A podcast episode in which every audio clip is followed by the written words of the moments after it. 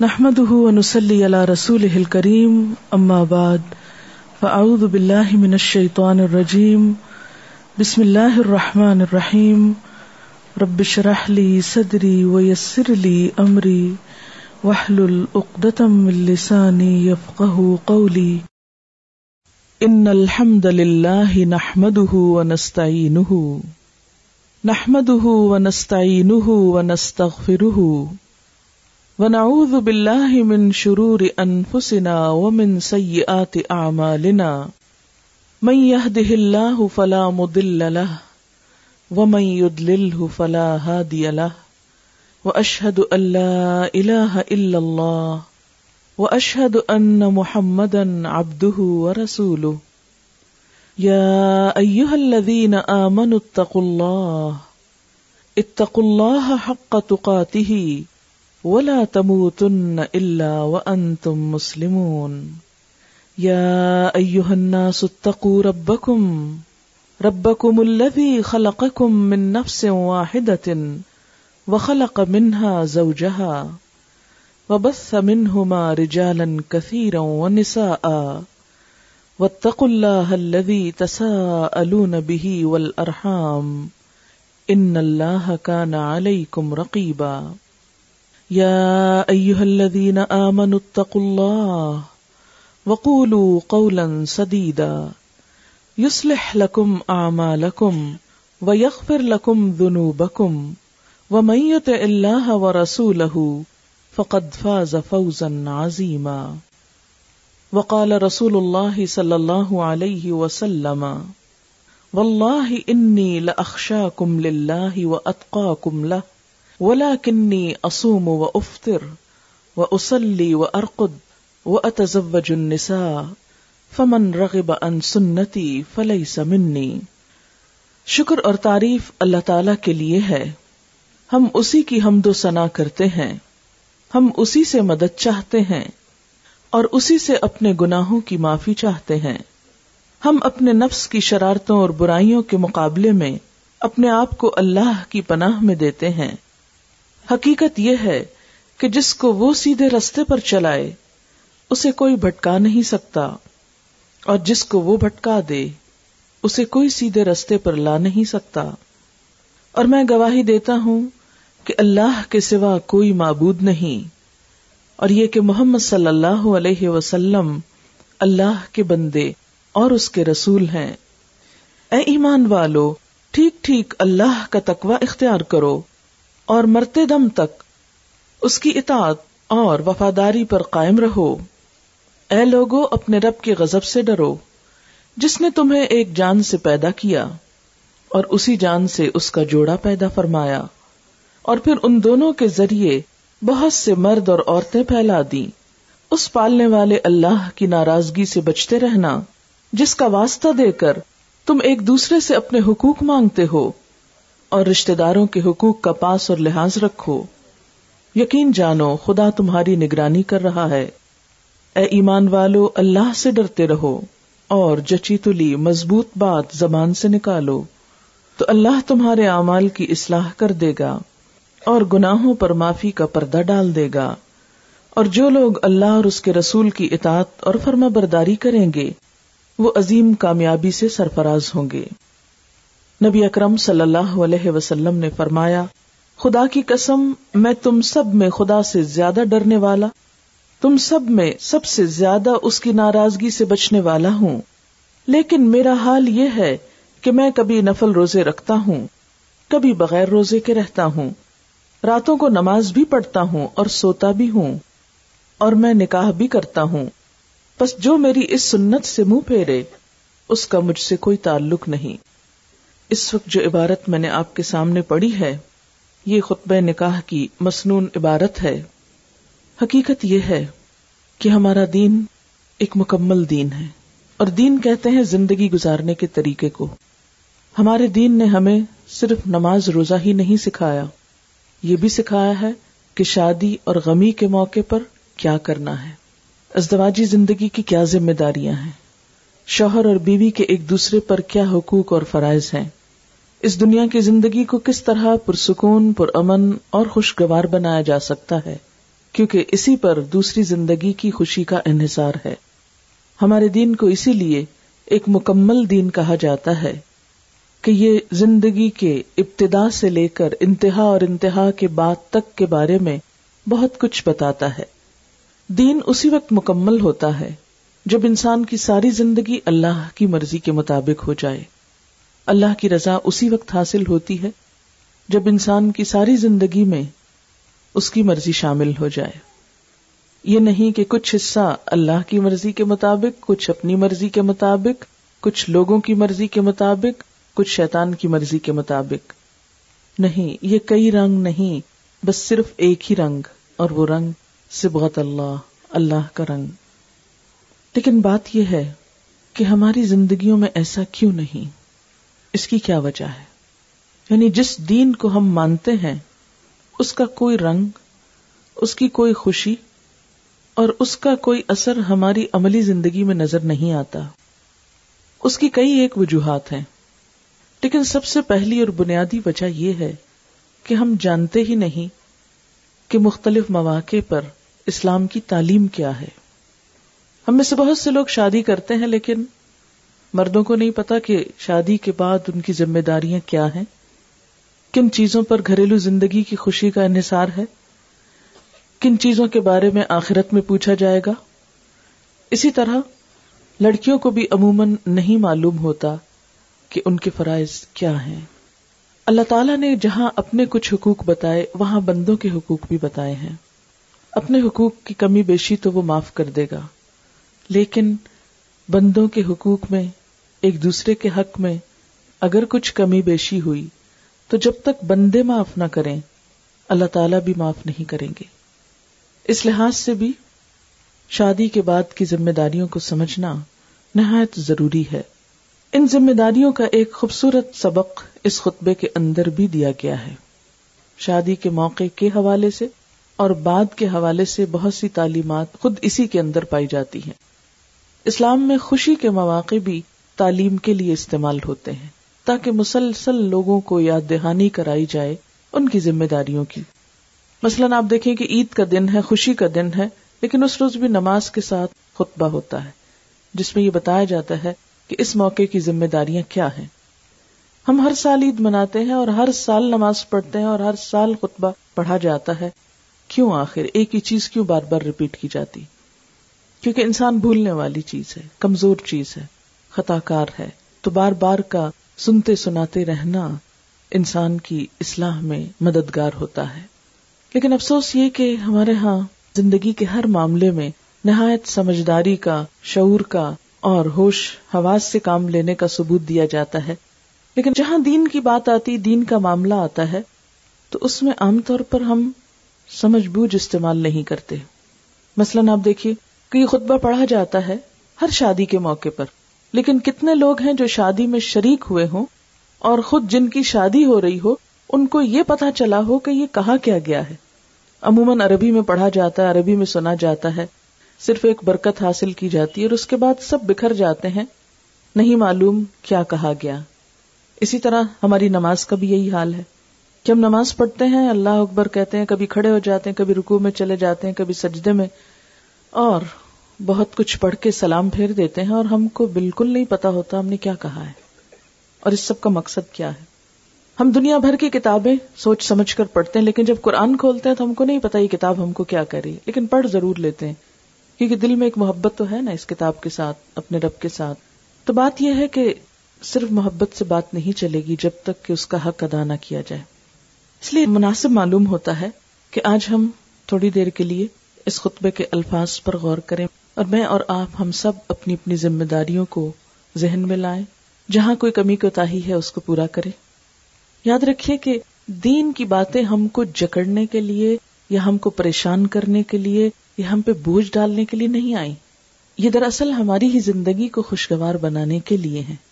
عموماً ہمارے ہاں دین سے ایک فرار کی کیفیت پائی جاتی ہے کہ شاید کوئی اللہ کی بات سن لی، نبی صلی اللہ علیہ وسلم کی بات سن لی تو پھر بڑی پابندی کرنی پڑے گی اور بڑی مشکل ہو جائے گی زندگی۔ لیکن یہ ایک غلط فہمی ہے۔ ہماری زندگیاں اللہ اور اس کے رسول صلی اللہ علیہ وسلم کی تعلیم کے بغیر بھی مشکل سے مشکل تر ہوتی چلی جا رہی ہیں۔ اور اس حقیقت کو سب سمجھتے ہیں۔ لہذا کھلے دل کے ساتھ، پوری خوشی کے ساتھ، پورے احساس کے ساتھ ہم سب ان باتوں کو سنیں تاکہ دین سے خوف نہیں، دین سے محبت پیدا ہو۔ جب کسی بھی چیز میں انسان کو اپنا فائدہ نظر آتا ہے تو قدرتی طور پر اس چیز سے دلچسپی بڑھ جاتی۔ اللہ تعالیٰ قرآن پاک میں فرماتے ہیں فی ہی ذکر اس میں تمہارا ہی ذکر ہے، یہ تمہاری باتیں ہیں، اس میں تمہارے لیے رہنمائی ہے۔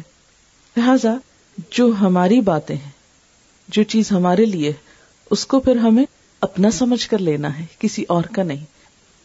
تو آئیے دیکھتے ہیں کہ الفاظ کیا بتاتے ہیں۔ سب سے پہلے اللہ تعالی کی حمد و ثنا ہے، ان الحمد للہ، یقیناً تعریف۔ اور ساری تعریف اور شکر اللہ کے لیے۔ شادی کا موقع، خوشی کا موقع، اللہ کا شکر۔ کیوں؟ اس لیے کہ بندہ مومن سمجھتا ہے کہ اس کی زندگی میں جو بھی کوئی خوشی آتی ہے، وہ اللہ تعالی کے دیے آتی ہے۔ اور دینے والے کا شکر ادا کرنا لازم ہے۔ اور یہ شکر گزاری نعمتوں کی حفاظت کا بھی ذریعہ ہے۔ اور انسان کے دل کی گہرائیوں میں ایک خوشی کا احساس پیدا کرتی ہے۔ لہذا بندہ مومن خوشی کے موقع پر اور کسی غم کے موقع پر اپنے رب کو نہیں بھولتا۔ آپ دیکھیے کہ جب ہمیں کوئی اچھی خبر ملتی، کوئی گڈ نیوز یا خدا نخواستہ کوئی بیڈ نیوز تو سب سے پہلے ہمارے دل میں کس کا خیال آتا ہے؟ کون یاد آتا ہے؟ جس کو ہم سب سے زیادہ چاہتے ہیں۔ مثلا اپنے بچوں میں سے، دوستوں میں سے، کوئی بھی، جس کے لیے دل میں بہت جگہ ہوتی ہے۔ تو دل چاہتا ہے کہ ہر چیز اس کے ساتھ شیئر کرے۔ سب سے پہلے اس کو بتائیں۔ اللہ تعالی کی ذات ایسی ذات ہے کہ جو سب سے زیادہ چاہی جانی چاہیے۔ ہماری ساری محبتیں اور سب سے بڑھ کر محبت اس سے ہونی چاہیے۔ سب سے بڑھ کر خوف اس کا ہونا چاہیے۔ سب سے بڑھ کر اس کی ناراضگی کی فکر ہونا چاہیے۔ لہذا اس خوشی کے موقع پر بھی سب سے پہلی یاد اس کی آنی چاہیے۔ اور دل میں یہ احساس غالب رہنا چاہیے کہ یہ خوشی مجھے میرے رب نے دی ہے۔ اب دیکھیے کہ ماں باپ کتنی کوشش کرتے ہیں، کہیں اچھا رشتہ ہو جائے، شادی کا موقع آئے، تصور ہی میں سب خوش ہونے لگتے ہیں کہ شادی کا موقع آئے گا، سب اکٹھے ہوں گے، ایسے اور ایسے خوشی منائیں گے۔ لیکن یہ موقع جبھی آتا ہے جب اللہ چاہتا ہے۔ اور خوشی مکمل بھی جبھی ہوتی ہے جب وہ چاہتا ہے، ورنہ تو بعض اوقات ایسا ہوتا ہے کہ این خوشی کے موقع پر غم آ جاتے تو جب وہ رب خوشی دے، تو اسی کا شکر ادا کرنا ضروری ہے۔ ان الحمد للہ، سب شکر اس کے لیے، اللہ کے لیے۔ نستعین ہم اسی سے مدد چاہتے ہیں۔ جی ہاں زندگی کے اہم موڑ پر، اہم فیصلوں میں اپنے رب کی مدد ضروری ہے۔ رب کی مدد کیوں مانگی جاتی ہے؟ کیونکہ انسان فطری طور پر اندر سے کمزور ہے۔ ہم کتنے بھی بہادر بنے، ہم کتنے بھی طاقتور بنے، لیکن ہم ہیں اندر سے کمزور۔ چھوٹی سی چیز بھی اندر ہلچل مچا دینے کے لیے، توڑ پھوڑ کر دینے کے لیے کافی ہو جاتی۔ ہے آپ خوش بیٹھے ہیں، کسی کی ایک چھوٹی سی چیز آپ کو اندر تک ڈسٹرب کر دیتی ہے۔ پھر زندگی کے اہم مرحلوں میں، تو انسان کیا چاہتا ہے کہ کوئی ایسا ہو جس پر میں اپنے سارے بوجھ ڈال دوں؟ جس کے حوالے میں ساری مشکلات کر دوں اور وہ میری مدد کرے اور ہو بھی وہ ایسا جو مدد کر سکتا ہو۔ اس لیے مسلمانوں کو یہ سکھایا گیا کہ زندگی کے ہر اہم حصے میں، ہر مشکل میں، ہر فکر والی بات میں سب کچھ اس کے حوالے کر دو۔ اس سے مدد مانگو، اس سے دعا کرو۔ نستی نہو ہم اس سے مدد چاہتے ہیں۔ اس اہم موڑ پر کہ خیر و عافیت سے سب کچھ درست ہو جائے اور آئندہ زندگی میں لڑکی اور لڑکے کا نبھا بھی بہت اچھا ہو جائے۔ وہ نستخ اور ہم اسی سے بخشش چاہتے ہیں۔ عام طور پر یہ سوچا جاتا ہے کہ بخشش بس اس وقت مانگی جاتی ہے جب انسان بہت گناہ کر لے۔ لیکن بندہ مومن ہر حال میں اللہ سے بخشش کی دعا کرتا رہتا ہے کہ معلوم نہیں کوئی انجانے میں ایسی بات نہ ہو گئی ہو، بھول چوک کر نہ ہو گئی ہو، غلطی سے نہ ہو گئی ہو، بے سوچے سمجھے نہ ہو گئی ہو۔ کہ جس سے میرا رب مجھ سے ناراض ہو جائے۔ نستغفرہ، ہم اس سے بخشش چاہتے ہیں۔ اور نبی صلی اللہ علیہ وسلم جیسی ہستی جو کبھی گناہ نہیں کرتے تھے، وہ اپنے بارے میں فرماتے ہیں کہ میں دن میں ستر سے سو بار استغفار کرتا ہوں کہ جب رب نعمت دے تو میں اسی کا شکر گزار ہو جاؤں۔ جب دین کی تکمیل ہوئی تو اس وقت بھی سورت النصر میں کیا فرمایا گیا؟ اذا جاء نصر اللہ والفتح ورأيت الناس يدخلون في دين الله افواجا فسبح بحمد ربك واستغفر. کہ جب اللہ کی مدد آ جائے، لوگ فوج در فوج دین میں داخل ہوں، نبوت کے مشن کی تکمیل ہو جائے، تو آپ اللہ کی حمد و ثنا کیجیے تسبیح کیجیے اور اس سے استغفار کیجیے انہو کان توابا، بے شک وہ بہت توبہ قبول کرنے والا ہے۔ نبی صلی اللہ علیہ وسلم جس کام کے لیے بھیجے گئے، جب وہ مکمل ہوا، تو کیا کہا گیا؟ اب خوشی کیسے منائیے؟ فسبح بحمد ربک واستغفر اپنے رب کی تسبیح کیجیے اور استغفار کیجیے تو خوشی کے موقع پر بھی اللہ تعالیٰ سے یہ معافی مانگتے رہنا کہ ہماری کسی بات سے آپ ناراض نہ ہو یہ بہت ضروری ہے۔ اور سچی بات یہ ہے کہ ہمارا رب جب ہم کو خوشیاں دیتا ہے، تو ہم ایسے کام کرتے ہیں جس سے اللہ تعالیٰ ناراض ہو عام حالات میں شاید گناہ کچھ کم ہوتے ہوں لیکن خوشی کے مواقع پر عموماً ہر حد پار کر دیتے ہیں۔ اور کیا کہتے ہیں؟ پھر کیا ہوا؟ خوشی کا تو موقع ہے۔ شادی کوئی روز روز تھوڑی ہوتی ہے۔ اب آج بھی یہ کام نہیں کریں گے تو کب کریں گے؟ مثلاً آپ دیکھیں کہ عام دنوں میں نماز اپنے وقت پہ پوری ہو رہی ہے۔ جو ہی شادی کا ہنگامہ شروع ہوتا ہے، شاپنگ ہو رہی ہے، بازار جا رہے ہیں، نمازیں لیٹ ہو رہی قزا ہو رہی اور عذر کیا ہے؟ بہت مصروفیت ہے کیا کریں؟ پھر شادی کے لیے سب جمع ہے تو سب کی نمازیں اوپر تلے ہو رہی۔ بعض اوقات راتوں کو بہت تاخیر ہو جاتی۔ صبح کی آنکھ نہیں کھلی۔ اور پھر دلہن کے لیے خاص طور پر یوں لگتا ہے جیسے لکھ دیا گیا ہو کہ نماز کی چھٹی۔ کہ کچھ گھنٹے تو اس کو بیوٹی پارلر میں گزارنے ہیں۔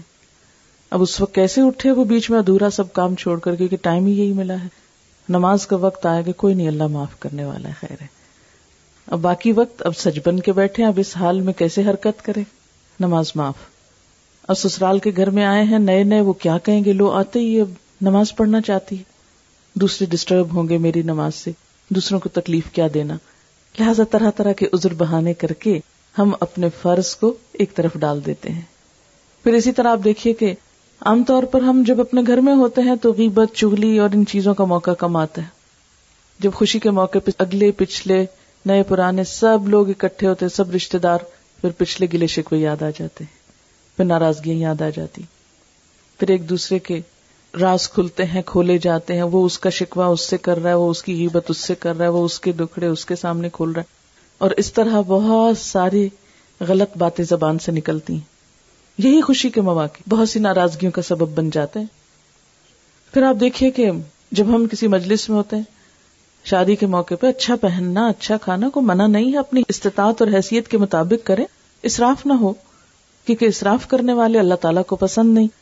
قرآن پاک میں آتا ہے، ان المبذرین کانو اخوان الشیاطین فضول خرچی کرنے والے لوگ شیطان کے بھائی ہوتے ہیں۔ اپنی حدود سے باہر نکلنا، قرض لے لے کر بڑے بڑے کام ایسے کرنا کہ جس سے ایک دھاک بیٹھ جائے، ایک نام بن جائے، یہ ایک پسندیدہ چیز نہیں ہے۔ لیکن ہم ایسے مواقع پر صرف دکھاوے کے لیے، صرف لوگوں کو بتانے کے لیے کہ ہمارے پاس بہت کچھ ہے۔ ہم اس نیت سے بسا اوقات پہنتے بھی ہیں، پہناتے بھی ہیں، دلہن کو چڑھاتے بھی ہیں۔ تو اسلام میں ریاکاری، دکھاوا، اسراف، یہ سب ناپسندیدہ چیزیں۔ پھر آپ دیکھیے کہ شادی کے موقع پر کیا کرتے ہیں؟ کہ جب تک بیٹھے رہتے ہیں، لوگوں کا جائزہ لیتے رہتے اس نے کیا پہنا، اس نے کیا پہنا۔ کسی کو دیکھ کے خوش ہوئے، کسی کو دیکھ کے کڑے پھر جب گھر واپس پلٹتے ہیں، تو کیا گفتگو ہوتی؟ کبھی غور کیا ہم نے؟ ضرور بات کرتے ہیں۔ وہ دیکھا فلاں کی شکل کیسے لگ رہی تھی؟ اس کو تو یہ کپڑے سوٹ ہی نہیں کر رہے تھے۔ اور اس کو اس عمر میں کیا چاو آیا کہ وہ اتنا کچھ پہن کے آ گئی کسی کے ناک پہ تبصرہ، کسی کے میک اپ پہ تبصرہ، کسی کے کپڑے پہ تبصرہ۔ مومن تو کسی کا مذاق نہیں اڑاتا، اس کی گفتگو تو ایسی نہیں ہوتی کہ وہ لوگوں کی شکل و صورت پہ بات کرے، ان کے لباس پہ بات کرے، کسی کی غربت کا مذاق اڑائے، کسی کی عمارت کا مذاق اڑائے۔ تو یہ سب کام عموماً ایسے ہی موقعوں پر جنم لیتے ہیں۔ اس لیے ایک طرف تو ان سے احتیاط لازم اور دوسری طرف نستغفرہ، کہ ہماری کسی بات سے اللہ تعالی ناراض نہ ہو۔ ہم اس سے معافی چاہتے ہیں۔ ونعوذ باللہ من شرور انفسنا، اور ہم اللہ کی پناہ میں اپنے آپ کو دیتے ہیں اپنے نفس کے شر سے بچنے کے لیے۔ کیونکہ انسان کا نفس اسے برائی پہ اکساتا ہے۔ چھوٹی سی بات کسی کی مائنڈ کی تو اس وقت تک چین نہیں آتا جب تک اس سے دگنا نہ اس کو سنا دے۔ کسی کی طرف سے تھوڑی سی تکلیف پہنچے تو جواب دینا لازم ہے۔ یہ کیسے ہو سکتا ہم چپ بیٹھے رہے اور چاہے اس میں بات بڑھ جائے اور اور کام خراب ہو، ہوتا ہے تو ہم اپنا غصہ تو ٹھنڈا کر لیں۔ لہذا، نعوذ باللہ من شرور انفسنا۔ حضرت یوسف علیہ السلام نے بھی کہا تھا کہ ان النفس لامارتم بالسوء۔ یقینا نفس تو انسان کو برائی پہ اکساتا ہی رہتا ہے۔ برائی پہ آمادہ ہی کرتا ہے۔ وہ تو برائی کی طرف ہی لے کے جاتا ہے۔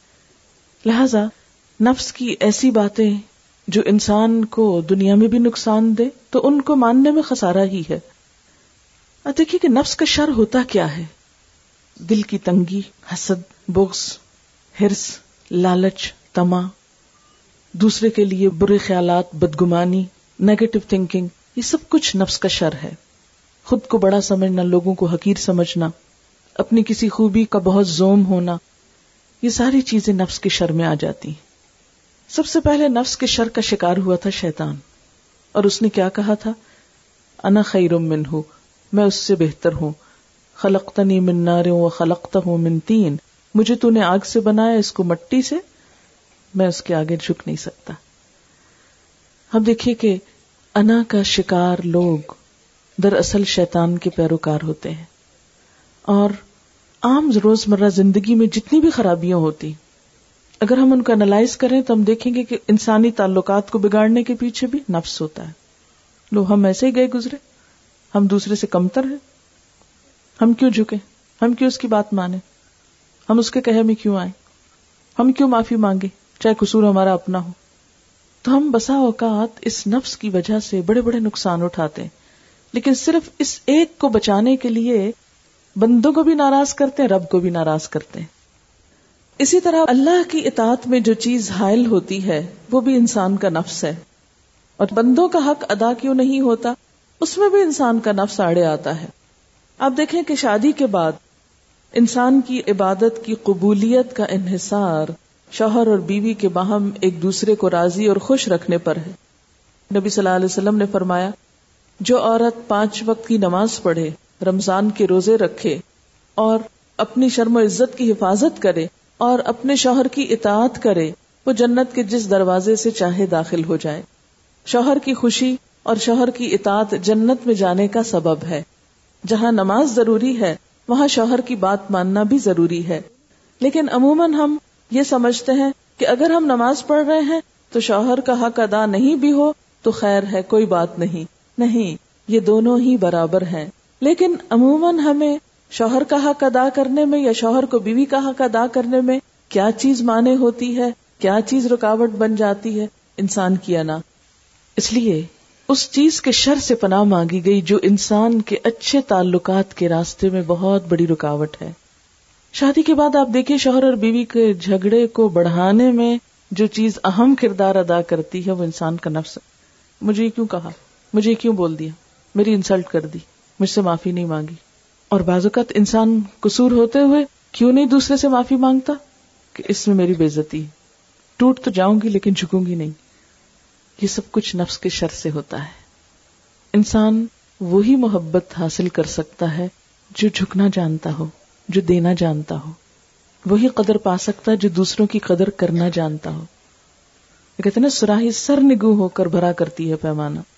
اور دوسروں کو دینے کے لیے دوسروں کو خوش کرنے کے لیے، دوسروں کے دل میں جگہ بنانے کے لیے، محبتیں، خوشیاں اور مسکراہٹیں بکھیرنے کے لیے جھکنا نہایت ضروری ہے۔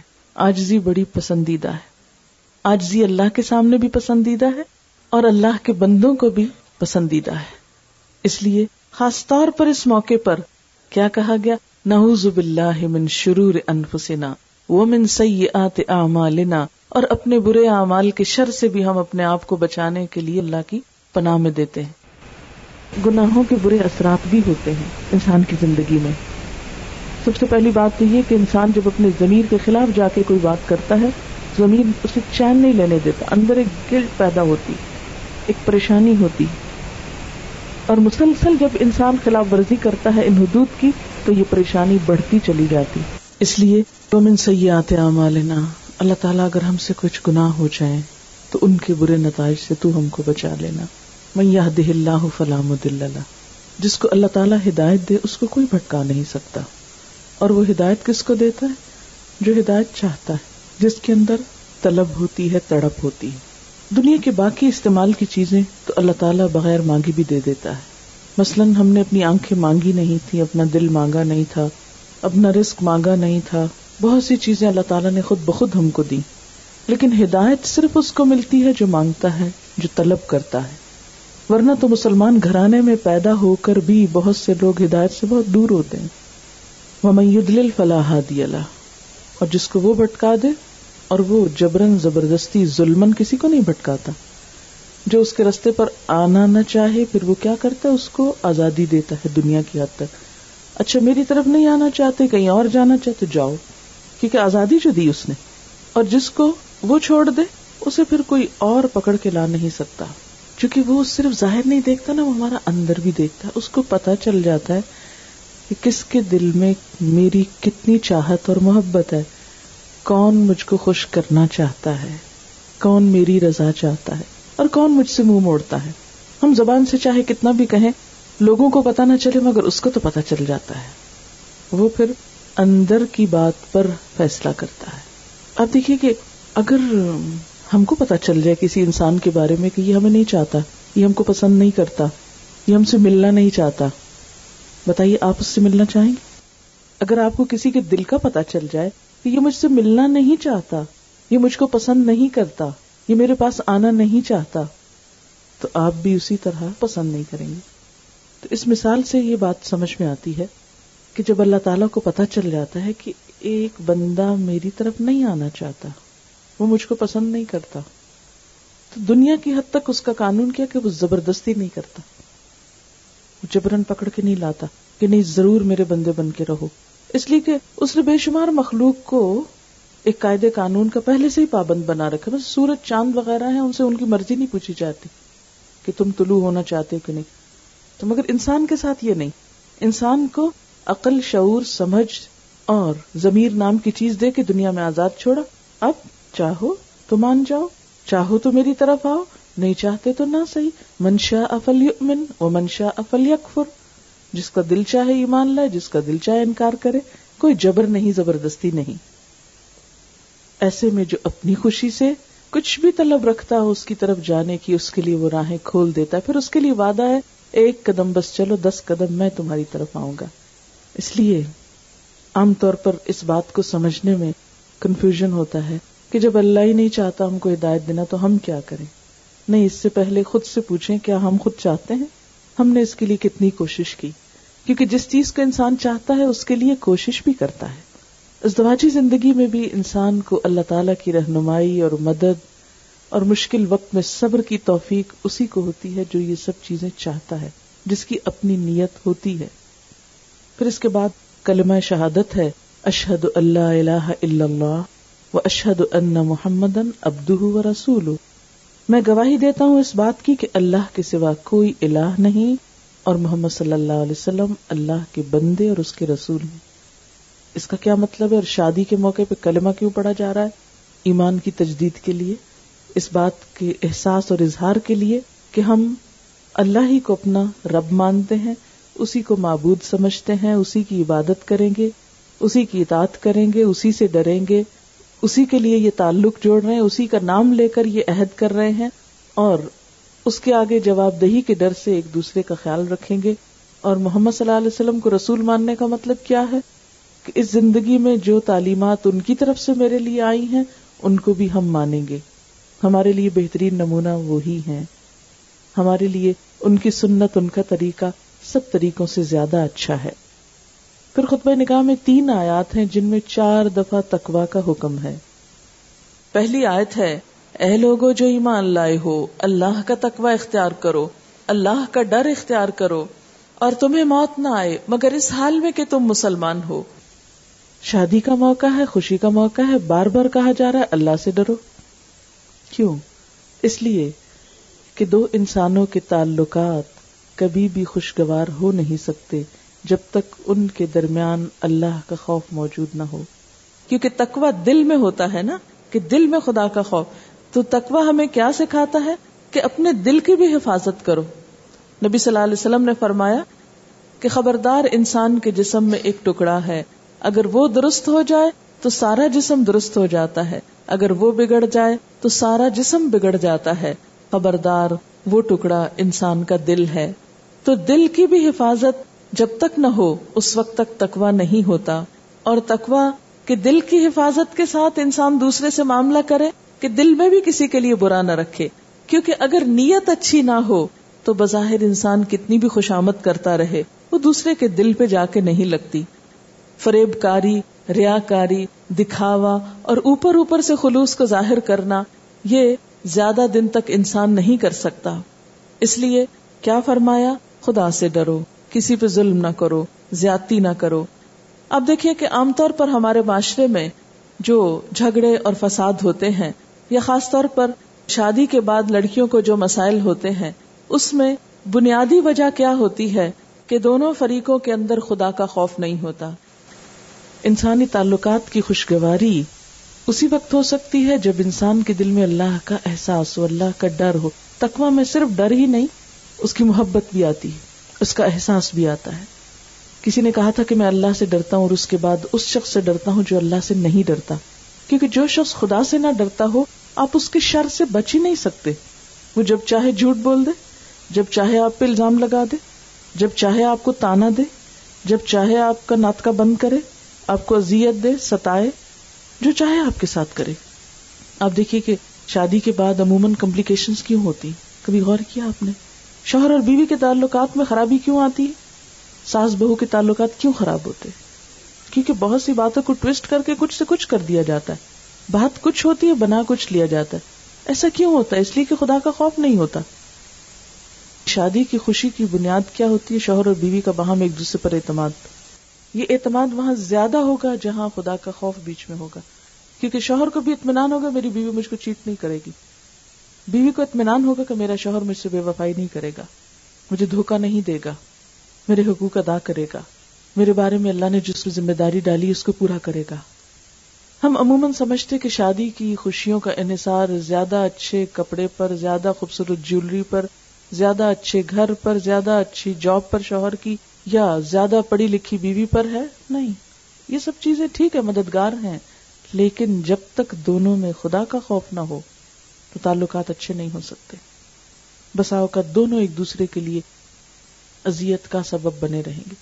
آپ نے دیکھا ہوگا کہ کچھ عورتوں کو یہ شکایت ہوتی کہ شوہر مارنے، پیٹنے پہ اتر آتے ہیں۔ چھوٹی چھوٹی بات۔ کھانے میں نمک کیوں زیادہ ہو گیا؟ دروازہ اونچا کیوں بند ہو گیا؟ بچے کو کیوں ڈانٹ پڑی؟ ہر وقت عورت ظلم و ستم کا نشانہ بنی رہتی کیوں؟ اس لیے کہ خدا کا خوف نہیں۔ اللہ تعالیٰ ان سب باتوں کا حساب لے گا جو کسی پر بھی جبرن ظلمن زیادتی کی جائے۔ پھر اسی طرح آپ نے دیکھا ہوگا کہ بظاہر کوئی ایسی چیز نظر نہیں آتی، لیکن ایموشنلی ٹارچر کیا جاتا ہے۔ چھوٹی چھوٹی بات پہ تانے، تم جہیز کیا لے کر آئی تمہارے ماں باپ نے میری عزت نہیں کی، تمہارے بھائی نے یہ کر دیا، تمہاری بہن نے یہ کر دیا۔ اور اسی طرح بیوی کی طرف سے شکوے اور شکایات شوہر کے لیے۔ تمہاری ماں ایسی ہے، تمہاری بہنیں ایسی ہیں، میں نے اس گھر میں آ کے کوئی سکھ نہیں پایا۔ اور اس میں کچھ چھوٹی موٹی بات ہو بھی تو کچھ بڑھا لی جائے۔ کیوں بڑھا لی جاتی ہے؟ اس لیے کہ خدا کا خوف جو نہیں تکوا جو نہیں۔ تکوا ہی وہ چیز ہے جو انسان کو بیلنس دیتا ہے۔ بات کرتے ہوئے احساس دیتا۔ اور اگر کوئی غلط بات منہ سے نکل بھی جائے، تو جب انسان کو احساس ہو، تو فوراً پلٹ بھی آتا سوری یہ میری غلطی، یہ میرا قصور ہے۔ کیونکہ انسان کو پتا ہے کہ میں بندوں سے چھپ سکتا ہوں، اللہ سے نہیں چھپ سکتا۔ اور پھر حق کا تکاتی کیسا تکوا جیسا تکوا کا حق ہے۔ ولا تموتن الا تم مسلمون اور تم نہ مرنا مگر اس حال میں کہ تم فرما بردار ہو۔ اللہ کی اطاعت پر تمہاری موت آئے۔ ہوتا یہ کہ شادی سے پہلے تو انسان اپنی اپنی زندگی گزارتا ہے۔ شادی کے بعد شوہر، بیوی بیوی شوہر کے انفلوئنس میں آ جاتی۔ اور بہت سی چیزیں ایک دوسرے کی خوشی کے لیے غلط کرنے لگتے ہیں جو اللہ تعالیٰ کو ناراض کرتی پر میں نہیں، تمہیں اللہ ہی کا تابے دار اور فرما بردار ہونا ہے۔ پھر دوسری آیت، اے لوگوں اپنے رب سے ڈرو۔ جس نے تم کو ایک جان سے پیدا کیا یعنی مرد ہو یا عورت، سب کی اصل ایک ہے۔ اور یہ بات بھی اس لیے ضروری ہے نا اس موقع پر کہنا، کیونکہ ہمارے معاشرے میں یہ احساس پایا جاتا ہے کہ عورت ایک کمتر چیز ہے۔ ضروری نہیں ہر جگہ، لیکن جہاں دین دنیا دونوں کی تعلیم نہیں، وہاں عموماً عورت کی کوئی عزت نہیں۔ اس کو ایک نوکرانی بنا کے بازوقت گھر میں لایا جاتا ہے بازوقت اس کی کوئی عزت نہیں، کوئی اس کی حیثیت نہیں، کوئی اس کا مقام نہیں، کوئی اس کا مرتبہ نہیں، کوئی اس کا حق نہیں۔ بس جیسے چاہو اسے استعمال کرو۔ نہیں، دونوں ہی انسان ہونے کے ناطے محترم ہیں۔ دونوں کی اصل ایک ہے، دونوں انسان ہیں۔ جیسا دل مرد کے اندر ہے، ویسا ہی عورت کے اندر ہے، بلکہ زیادہ نازک۔ نبی صلی اللہ علیہ وسلم نے عورتوں کے بارے میں معاملہ کرتے ہوئے فرمایا تھا رفقن بل نرمی سے آئینے ہیں، کرسٹلز ہیں۔ ہینڈل وتھ کیئر، محبت کا معاملہ کرنا۔ جیسے آپ دیکھیں نا کہ شیشے کا برتن اور جو زیادہ مہنگا ویسے کرسٹل ہو تو کتنا احتیاط سے اٹھاتے رکھتے ہیں۔ عورتوں کے ساتھ سلوک میں یہی مثال دی گئی کہ جیسے آئینے کو احتیاط سے اٹھاتے ہو، شیشے کی چیز کو احتیاط سے اٹھاتے ہو احتیاط سے رکھتے ہو کہ کہیں دراڑ نہ آ جائے، کہیں اسکریچ نہ آ جائے، کہیں ٹوٹ نہ جائے۔ ایسے ہی ایک دوسرے کے اور خصوصاً عورت کے جذبات کا احترام کرنا، اس سے محبت سے پیش آنا۔ کیونکہ ایک لڑکی جب اپنا گھر بار چھوڑ کر آتی ہے تو اس کے لیے سب کچھ اجنبی ہوتا ہے۔ اسے عام حالات سے بڑھ کر محبت چاہیے ہوتی، حتیٰ کہ وہ اس گھر سے مانوس ہو جائے۔ لیکن بساؤ کا سسرال کی ایکسپیکٹیشن فوری طور پر بہت بڑھ جاتی۔ ایک ایک چیز میں پورا جائزہ لیا جاتا ہے، دوربین لگا کے کھنگالا جاتا ہے، کیا آتا ہے، کیا نہیں آتا۔ اگر اسی جگہ اپنی بیٹی کو رکھا جائے تو ہو سکتا ہے اس سے بھی گئی گزری ہو، لیکن بیٹی کے قصور کبھی نظر نہیں آتے ماں کو۔ محبت جو ہے، مگر کسی کی بیٹی جب آتی ہے، تو اس کی چھوٹی چھوٹی بات بھی بہت بھاری لگنے لگتی اور چھوٹی چھوٹی چیز پہ انسان مایوس ہونے لگتا ہے، دل ہارنے لگتا ہے۔ یہاں تو گزارا مشکل ہے۔ حالانکہ ایک پودا کہیں سے آپ نرسری سے لا کے گھر لگاتے ہیں اپنے لان میں ہم نے دیکھا ہوگا کہ اس کو جڑ پکڑنے میں ذرا ٹائم لگتا ہے۔ اور پہلے وہ مرجھاتا ہے، پھر وہ جڑیں پکڑتا ہے، پھر وہ مضبوط ہوتا ہے۔ پھر برگوبار لاتا ہے، پھول اور پھل لاتا ہے۔ بالکل ایک بچی جب نئے گھر میں آتی ہے تو پہلے وہ کملاتی ہے۔ ایڈجسٹمنٹ میں ہوتی ہے کچھ مشکل۔ پھر آہستہ آہستہ وہ اس سے مانوس ہوتی اس کی جڑیں وہاں مضبوط ہوتی ہیں۔ پھر وہ ماں بنتی ہے، پھر وہ اس خاندان کے اندر ایک اہم مقام حاصل کر لیتی تو ایک نئے پودے اور ایک بھرپور درخت میں بہت فرق ہوتا ہے۔ کسی آنے والی بچی کو اپنے اوپر کیاس نہیں کرنا چاہیے۔ مثلاً ساس ہی ہے۔ یہ نہ سمجھے کہ جو ہنر اسکلز مجھ کو آتے ہیں، وہ آنے والی بچی کو بھی سب آتے ہوں نہیں۔ اگر ساس اس کو صرف اپنی بیٹی سمجھ لے اور اتنا ہی معاف کر دے جتنا اپنی بیٹی کو معاف کرتے مثلا اپنی بیٹی دس بجے دن تک سوتی رہے تو ہم کہتے ہیں ہاں بچی نا تھک جاتی بیچاری کیا کرے۔ اگر بہو ایسا کر لے، شامت آ جاتی۔ ڈبل اسٹینڈرڈ ہے نا ہمارے۔ اسی لیے ہمارے گھروں میں خوشی نہیں ہوتی۔ پھر خود بیمار ہو تو کچھ اور چاہیں گے۔ بہو بیمار ہو، کچھ اور اسٹینڈرڈ ہوں گے۔ یہ چھوٹی چھوٹی چیزیں ہمارے تعلقات کو خراب کر کے رکھ دیتی۔ تو شوہر کو کیا سمجھایا گیا؟ دونوں ایک اصل سے ہو۔ عورت کی بھی عزت ہے۔ اسے بھی احترام دینا ہوگا۔ اسی طرح شوہر کی بھی عزت۔ ہے یہ نہیں کہ مثلاً اگر لڑکی کسی زیادہ بہتر گھرانے سے آئی ہے، بہتر سے مراد یہ کہ کسی بھی اعتبار سے علم، مال یا کسی بھی شان و شوکت کے اعتبار سے جو دنیاوی معیار عام طور پر پائے جاتے ہیں، تو یہ نہیں کہ وہ آ کر یہ سمجھے کہ میں بڑی ہوں۔ لہذا ہر چیز میری مرضی کے مطابق ڈھل جانی چاہیے۔ کیونکہ بسا اوقات کیا ہوتا ہے کہ باہر سے آنے والی لڑکی یہ سمجھتی کہ سب سے زیادہ حق میرا ہے اس گھر پر، اس لیے کہ میرا شوہر کما کے لا رہا ہے۔ وہ ساری آمدنی مجھ کو ملنی چاہیے۔ ہر جگہ میری مرضی ہونی چاہیے اور ساس اور سسر اور باقی رشتے دار سب ریٹائر ہوں، وہ اپنا کام کریں۔ اب حکومت میری ہے۔ تو یہ رویہ بھی درست نہیں ہے۔ کسی بھی گھر میں اپنا مقام پیدا کرنے کے لیے ابتدا حقوق مانگنے سے نہیں، خدمت کرنے سے ہونی چاہیے۔ جب دینے والے ہوں گے تو ملے گا بھی۔ تو یہاں پر کیا فرمایا؟ دونوں کی اصل ایک ہے خلقکم من نفس واحدت ایک جان سے بنایا تم کو۔ وخلق منها زوجها اسی سے اس کا جوڑا بنایا۔ یعنی عورت ہو یا مرد، دونوں ایک اصل سے ہو۔ اس لحاظ سے دونوں میں فرق نہیں۔ ہاں دونوں کے حقوق اور ذمہ داریاں الگ ہیں۔ وبث منهما رجالا كثيرا ونساء، اور ان دونوں سے بہت سے مرد اور عورتیں پھیلا دی۔ دنیا میں جتنے انسان نظر آتے ہیں، یہ صرف تنہا کسی مرد کا کمال نہیں، تنہا کسی عورت کا نہیں، یہ دونوں کے ملاپ کا نتیجہ ہے۔ لہٰذا ایک خاندان کو بنانے کے لیے دونوں پلرس برابر ہونے چاہیے۔ کہتے نا کہ گاڑی کے دو پہیے اور دونوں اپنی اپنی جگہ ہوں گے اور ویل بیلنسنگ ہوگی تو پھر ہی گاڑی چلے گی۔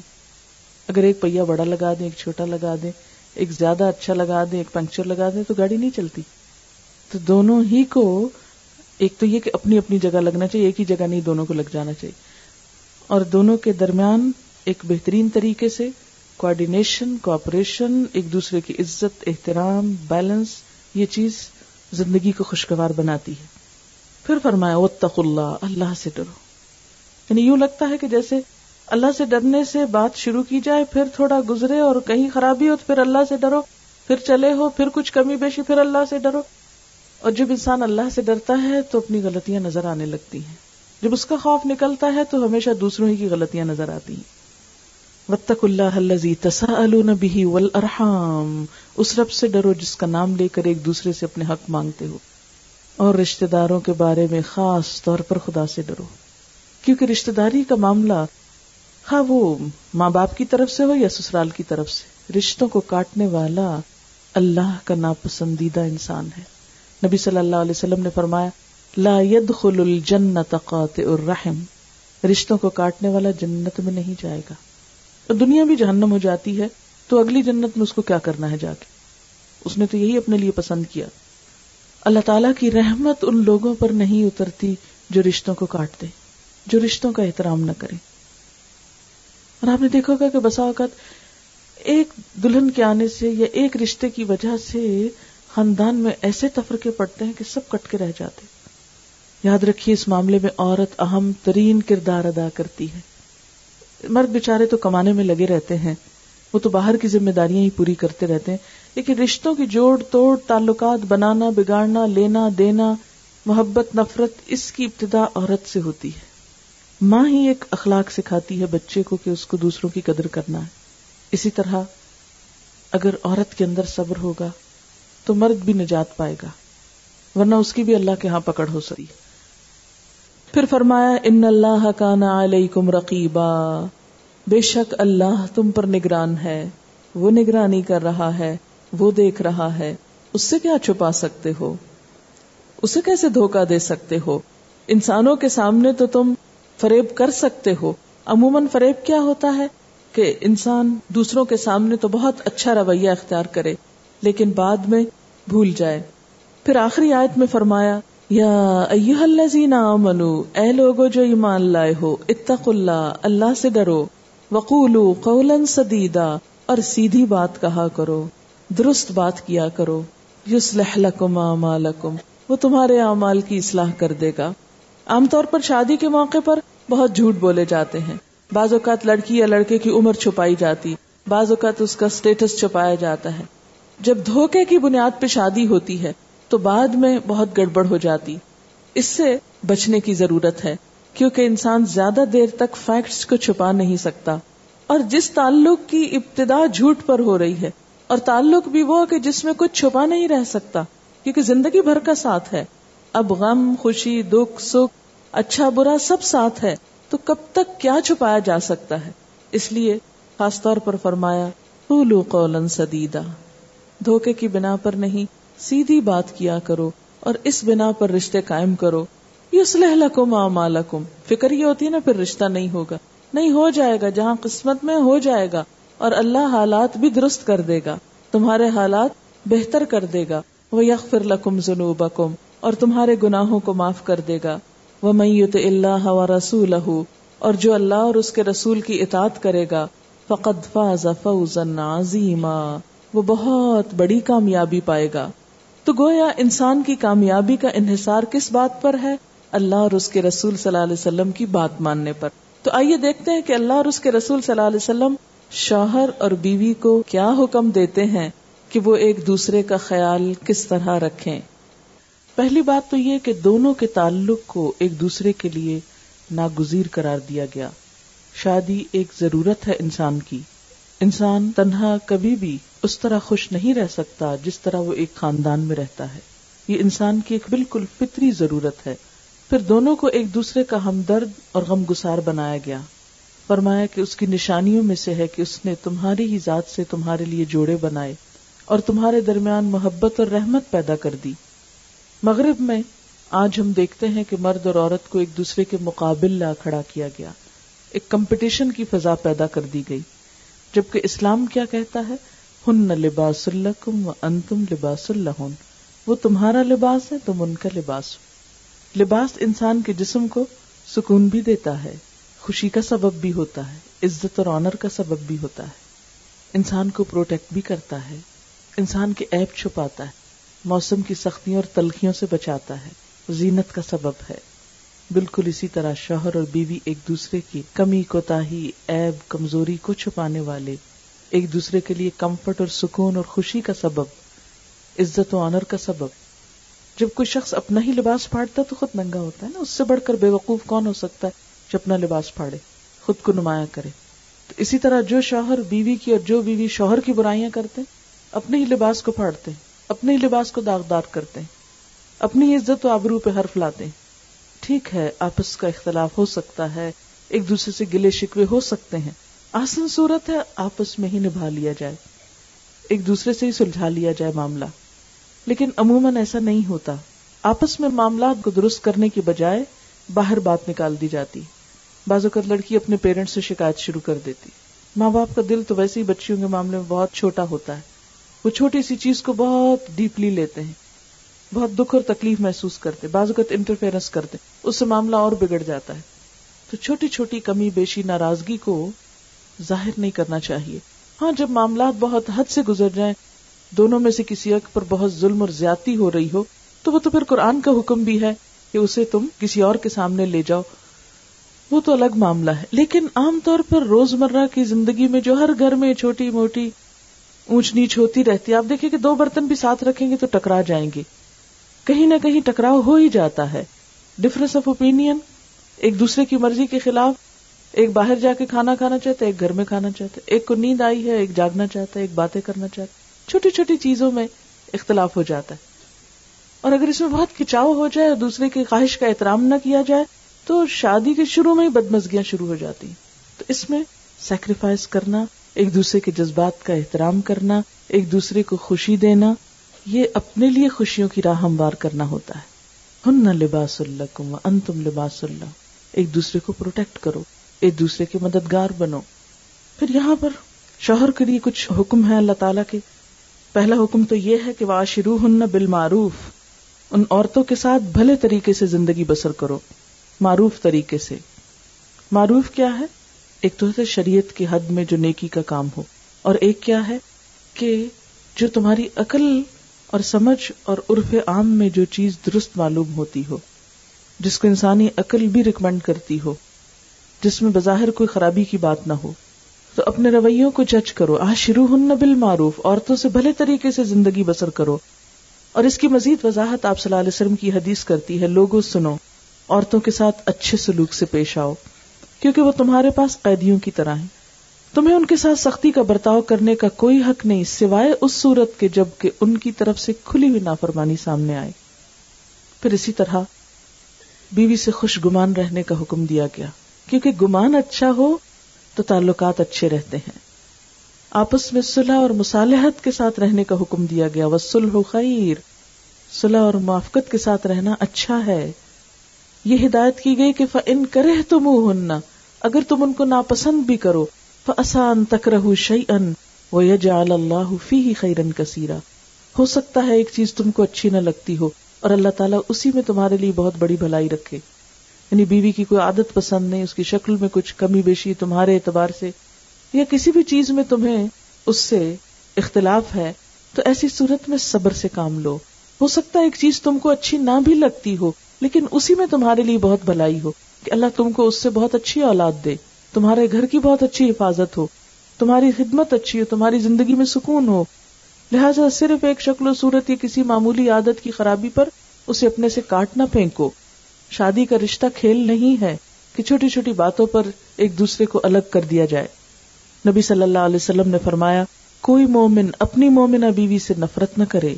اگر بیوی کی کوئی عادت اس کو پسند نہیں، ہو سکتا ہے دوسری پسند آ جائے۔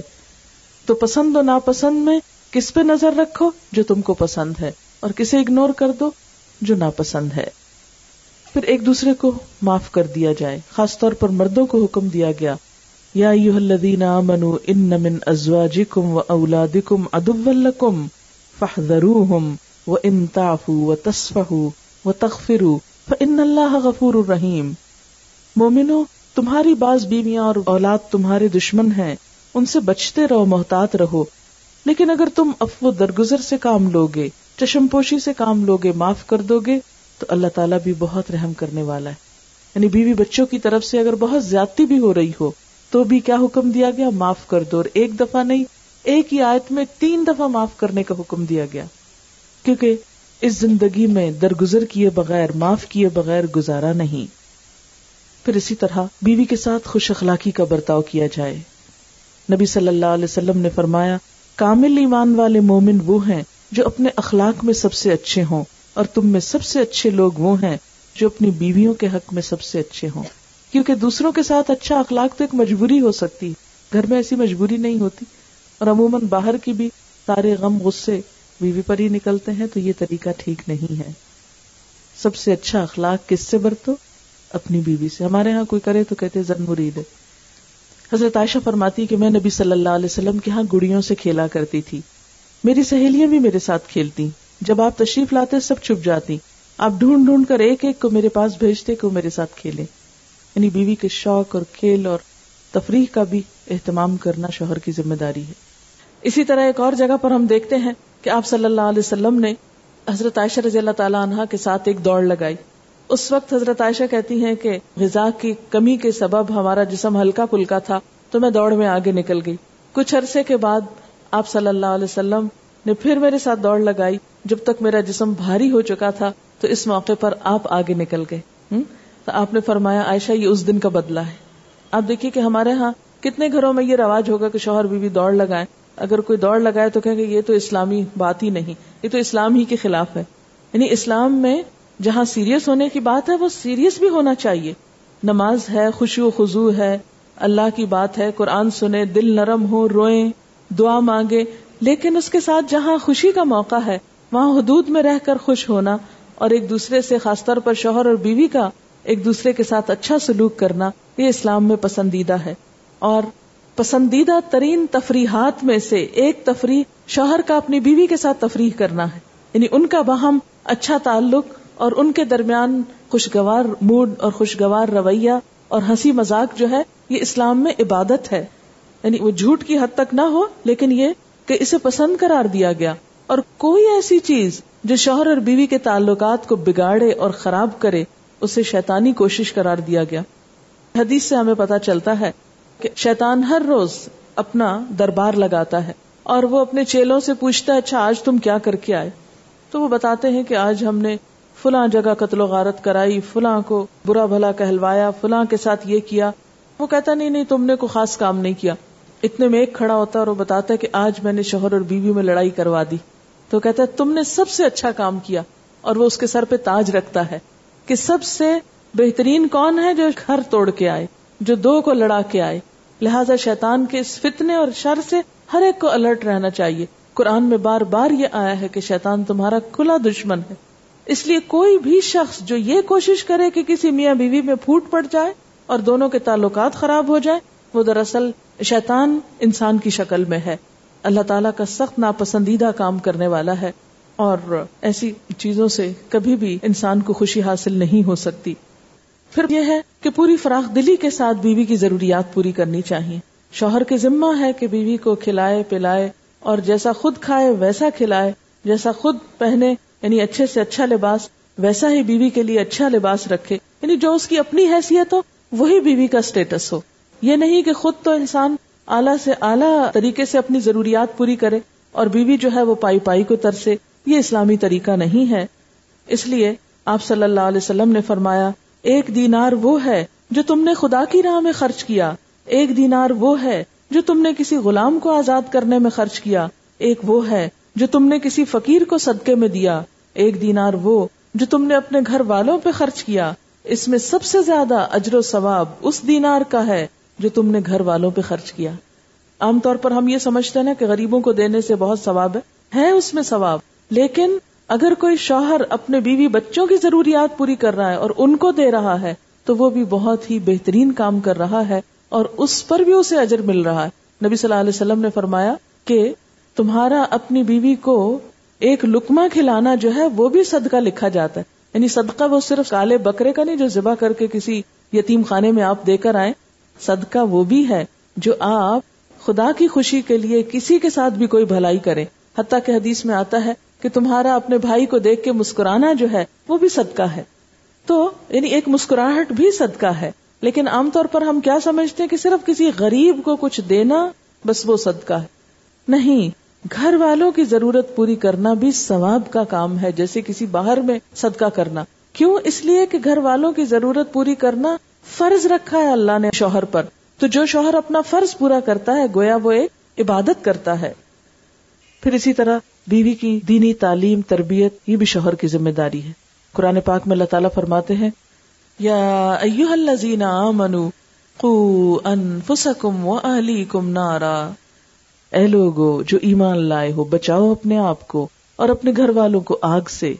یعنی صرف کھلانا پلانا اور دنیا کی راہ تو آرام دینا ہی نہیں، آخرت کی آگ سے بچانا بھی تمہارا فرض ہے۔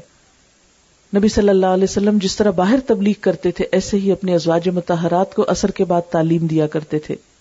نبی صلی اللہ علیہ وسلم کے واسطے سے مسلمانوں کو ہدایت کی گئی وہ امر اہل وسطبر علیہ اپنے گھر والوں کو نماز کی تاکید کرو، خود بھی اس کے پابند رہو۔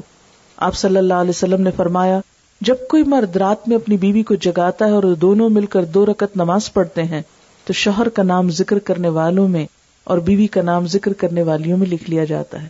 یعنی دونوں ایک دوسرے کو نیکی کی طرف بھی توجہ دلائیں۔ پھر اسی طرح بیوی کے لیے شوہر کی اطاعت فرض ہے۔ قرآن پاک میں آتا ہے فس صالحات قانتاتن نیک بیویاں شوہر کی اطاعت کرنے والی ہوتی ہیں۔ یہاں تک کہ, کہ نفل روزے میں بھی شوہر کی اجازت ضروری ہے۔ نبی صلی اللہ علیہ وسلم نے فرمایا دو قسم کے آدمی وہ ہیں جن کی نمازیں ان کے سروں سے اوپر نہیں جاتی اس غلام کی نماز جو اپنے آقا سے بھاگ جائے۔ جب تک واپس نہ آئے۔ اس عورت کی نماز جو شوہر کی نافرمانی کرے، جب تک شوہر کی نافرمانی سے باز نہ آ جائے۔ یعنی باقی عبادتیں بھی قبول نہیں، اگر شوہر کی جائز اور درست بات بھی عورت نہ مانے تو۔ دوسری ذمہ داری یہ کہ اپنی آبرو، عزت و عصمت کی حفاظت کی جائے۔ کیونکہ چھوٹی سی بات میں شک اور شبہ یا کوئی ایسا کام جو شوہر کے دل میں بے وفائی کا شک ڈال دے یا ازدواجی زندگی میں تلخی گھول دیتا ہے۔ اس لیے دونوں کا ایک دوسرے پر اعتماد بہت ضروری ہے۔ نبی صلی اللہ علیہ وسلم نے فرمایا، عورت جب پانچ وقت کی نماز پڑھے، اپنی آبرو کی حفاظت کرے، شوہر کی فرما بردار رہے، تو جنت کے جس دروازے سے چاہے داخل ہو۔ یعنی اتنا بڑا مرتبہ ہے اس عورت کا کہ اس کو چوائس دی جائے گی کہ کون سی جنت چاہیے، کس دروازے سے آنا چاہتی اسی طرح شوہر کی اجازت اور مرضی کے بغیر گھر سے نہ جائے۔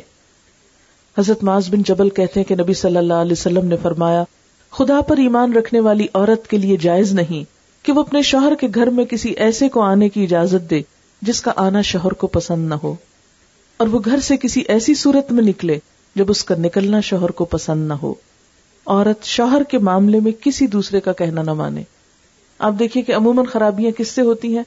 جب عورتیں بسا اوقات شوہر کے مقابلے میں میکے کی زیادہ مانتے وہاں سے مشورے لیتے، ان کے کہنے پہ چلتے۔ شادی کے بعد شوہر اس بات کا زیادہ حقدار ہے کہ اس کے مشورے پر چلا جائے۔ اسی طرح شوہر سے محبت کا اظہار اس کی رفاقت کی قدر ازدواجی زندگی کو خوبصورت بنا دیتا ہے۔ نبی صلی اللہ علیہ وسلم نے فرمایا، نکاح سے بہتر کوئی چیز دو محبت کرنے والوں کے لیے نہیں پائی گئی۔ حضرت صفیہ کے بارے میں آتا ہے کہ انہیں آپ سے بہت محبت تھی۔ آپ بیمار ہوئے تو انتہائی حسرت کے ساتھ بولی کاش آپ کی بجائے میں بیمار ہو جاتی۔ لوگوں نے سنا تو حیران ہوئی یہ کیا کہہ رہی ہیں؟ آپ نے فرمایا، یہ دکھاوا نہیں کر رہی، جھوٹ نہیں کہہ رہی، یہ سچ کہہ رہی ہیں۔ یعنی اس سے کیا پتا چلتا ہے؟ کہ زبان سے بول کر بھی محبت کا اظہار ضروری ہے، کیونکہ دل کا کس کو معلوم؟ پھر اسی طرح شوہر کا احسان ماننا چاہیے۔ اس لیے کہ جو بھی کوئی بھلائی کرے، اس کا احسان ماننا ضروری ہے، لیکن شوہر کی بھلائی تو ہر انسان کی بھلائی سے بڑھ کر ہوتی ہے۔ اس لیے اس کو وقتاً فوقتاً احساس دلانا چاہیے۔ اب دیکھیں کہ جب کوئی اور انسان ہمیں کوئی چھوٹی سی چیز بھی دے تو ہم کتنے شکر گزار ہوتے شوہر قیمتی سے قیمتی تحفہ بھی لائے تو ہم کہتے یہ کیا لائے؟ بازو کا دیکھا گیا کہ عورتیں ہر وہ چیز جو شوہر گھر میں لے کر اس ضرور نقص نکالتی۔ پھر اسی طرح اپنے انداز سے، اپنی گفتگو سے، اپنی باتوں سے بھی شوہر کو خوش رکھنے کی کوشش کرنی چاہیے۔ نبی صلی اللہ علیہ وسلم نے فرمایا، جس عورت نے اس حال میں انتقال کیا کہ اس کا شوہر اس سے راضی اور خوش تھا تو وہ جنت میں داخل ہوگی۔ لیکن صرف زبان کی بتائی ہوئی باتیں کافی نہیں، پھر جب تک انسان کا عمل بھی ساتھ شریک نہ ہو۔ شوہر کا احسان ماننا چاہیے، اس کی شکر گزاری کرنی چاہیے۔ حضرت اسما کہتی ہیں کہ ایک بار نبی صلی اللہ علیہ وسلم میرے پاس سے گزرے۔ میں اپنی سہیلیوں کے ساتھ تھی، آپ نے ہمیں سلام کیا اور ارشاد فرمایا، تم پر جن کا احسان ہے ان کی ناشکری سے بچو۔ تم میں سے ایک اپنے ماں باپ کے ہاں دنوں تک بن بیاہی بیٹھی رہتی۔ پھر خدا اس کو شوہر عطا فرماتا ہے، اولاد سے نوازتا ہے۔ ان تمام احسانات کے باوجود اگر کسی بات پر شوہر سے خفا ہوتی ہے، تو کہہ اٹھتی ہے، میں نے تو کبھی تمہاری طرف سے کوئی بھلائی دیکھی نہیں۔